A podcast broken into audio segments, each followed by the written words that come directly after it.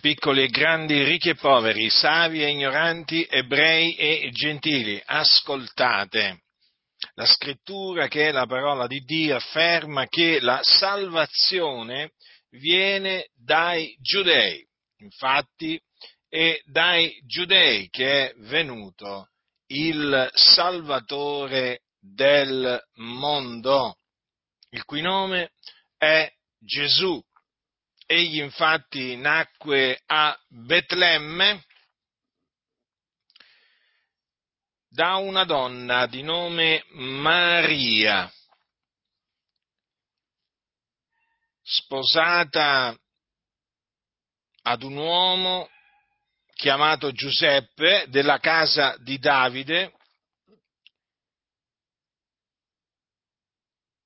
ma il bambino che lei partorì a Betlemme e che fu chiamato Gesù, non fu generato da seme d'uomo, quindi non fu generato da Giuseppe, ma fu generato dallo Spirito Santo, perché così aveva detto il profeta. Infatti il profeta aveva detto da parte di Dio, molto tempo prima, ecco la Vergine sarà incinta e partorirà un figliolo al quale sarà posto nome Emanuele. Infatti Maria rimase incinta per virtù dello Spirito Santo mentre era fidanzata a Giuseppe e questo affinché si adempisse quello che era stato detto per mezzo del profeta. Tant'è che Giuseppe, quando vide che appunto Maria, la sua fidanzata, era incinta, si era proposto di lasciarla occultamente, ma mentre aveva queste cose nell'animo, gli era apparso un angelo del Signore. E questo angelo gli disse queste parole, Giuseppe, figliuol di Davide, non temere di prendere te con Maria, tua moglie, perché ciò che in lei è generato è dallo Spirito Santo. Ed ella partorirà un figliuolo, e tu gli parai, no, nome Gesù, perché è lui che salverà il suo popolo dai loro peccati. Dunque Dio ha suscitato in Israele un Salvatore, che è Gesù Cristo, il Signore, la cui venuta era stata predetta da Dio tramite i suoi profeti ab antico. E il Signore aveva preannunziato che sarebbe nato da una vergine, che sarebbe nato a Betlemme, che sarebbe stato allevato a Nazareth, che sarebbe stato unto di Spirito Santo, che avrebbe compiuto segni, prodigi, miracoli. Ma il Signore aveva anche preannunziato che il suo Cristo sarebbe morto per i nostri peccati. Infatti il profeta Isaia aveva detto, egli è stato trafitto a motivo delle nostre trasgressioni, fiaccato a motivo delle nostre iniquità. Dunque, il Dio aveva promesso di mandare il Cristo per redimere gli uomini dai loro peccati. Affinché ciò potesse avvenire era necessario che il Cristo morisse per i nostri peccati e che risuscitasse dai morti. Infatti Davide, che era profeta, aveva preannunziato la risurrezione del Cristo dicendo da parte di Dio per lo Spirito, anche la mia carne riposerà in speranza poiché tu non lascerai l'anima mia nell'Ades e non permetterai che il tuo santo vegga la corruzione. Fu in questa maniera dunque che Davide preannunziò la resurrezione di Cristo, dicendo che non sarebbe stato lasciato nell'Ades e che la sua carne non avrebbe veduto la corruzione. E dunque Dio nella pienezza dei tempi mandò ad effetto queste parole in Gesù di Nazareth. In lui si sono adempiute, perché Gesù di Nazareth è il Cristo che doveva venire nel mondo per salvare il mondo.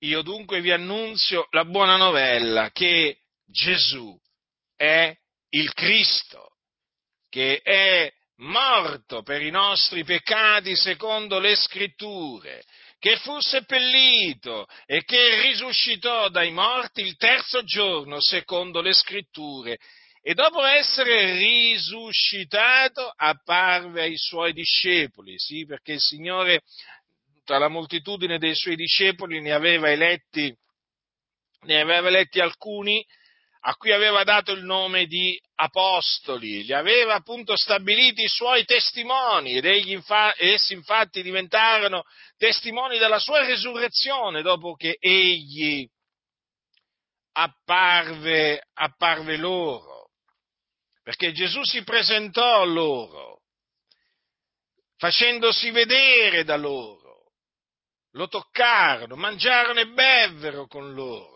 prima che egli fosse assunto in cielo alla destra del Padre.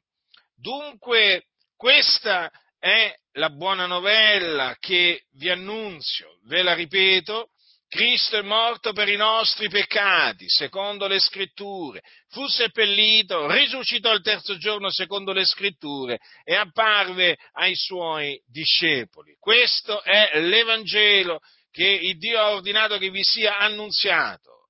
Questo è l'Evangelo che è potenza di Dio per la salvezza di ognuno che crede, del giudeo prima e poi del greco, poiché in esso è rivelata la giustizia di Dio, rivela, da fede a fede, secondo che è scritto, ma il giusto vivrà per fede. Quindi sappiate questo, che credendo nell'Evangelo si viene salvati dai propri peccati. Credendo nell'Evangelo si viene giustificati, dunque resi giusti. Dunque voi che siete senza Cristo, che voi, siete, voi che siete sotto il peccato, voi che siete sulla via della perdizione, sì, perché in quanto peccatori siete diretti all'inferno, che è un luogo reale, un luogo di tormento reale, dove vanno coloro che muoiono nei loro peccati. Voi dovete sapere questo, che la salvezza è soltanto nel Signore Gesù Cristo. In nessun altro è la salvezza, poiché non v'è sotto il cielo alcun altro nome che sia stato dato agli uomini per il quale noi abbiamo ad essere salvati.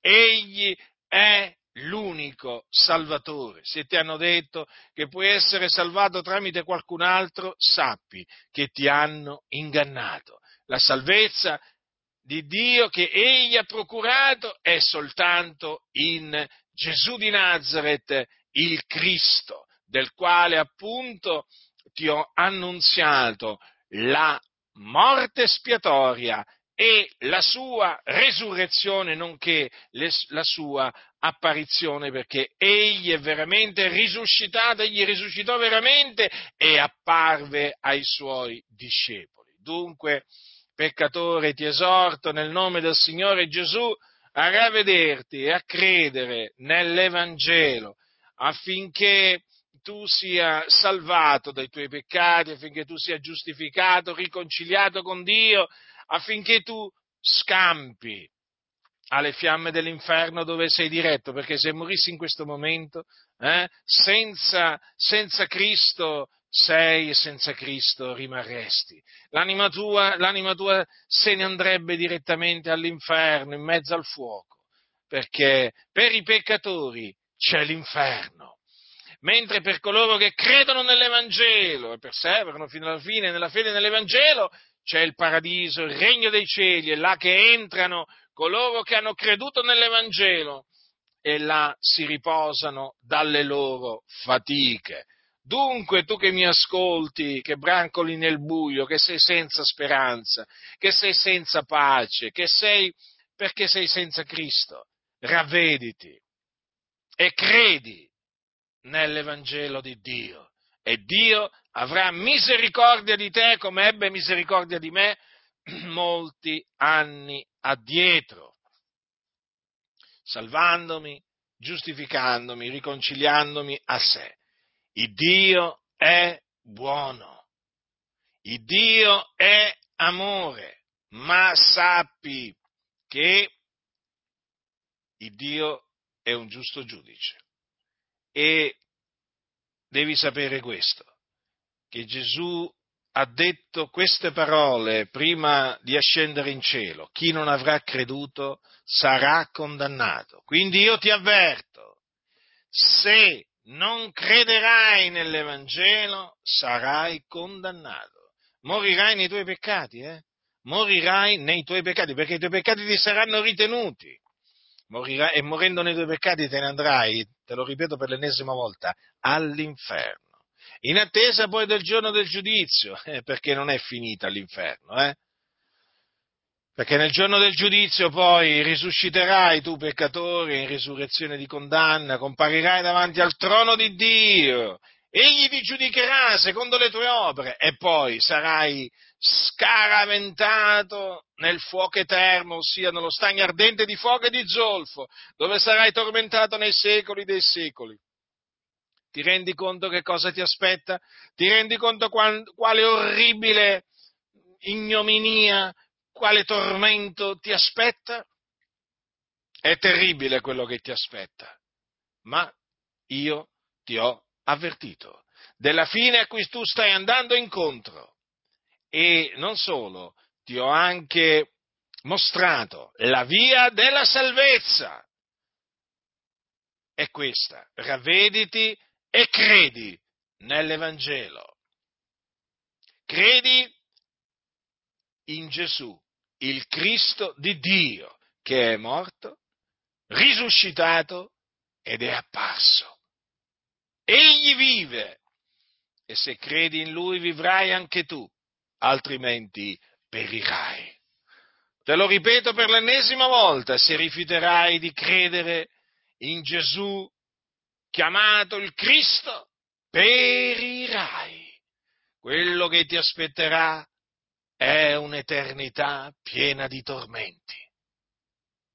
Chi ha orecchi da udire, oda.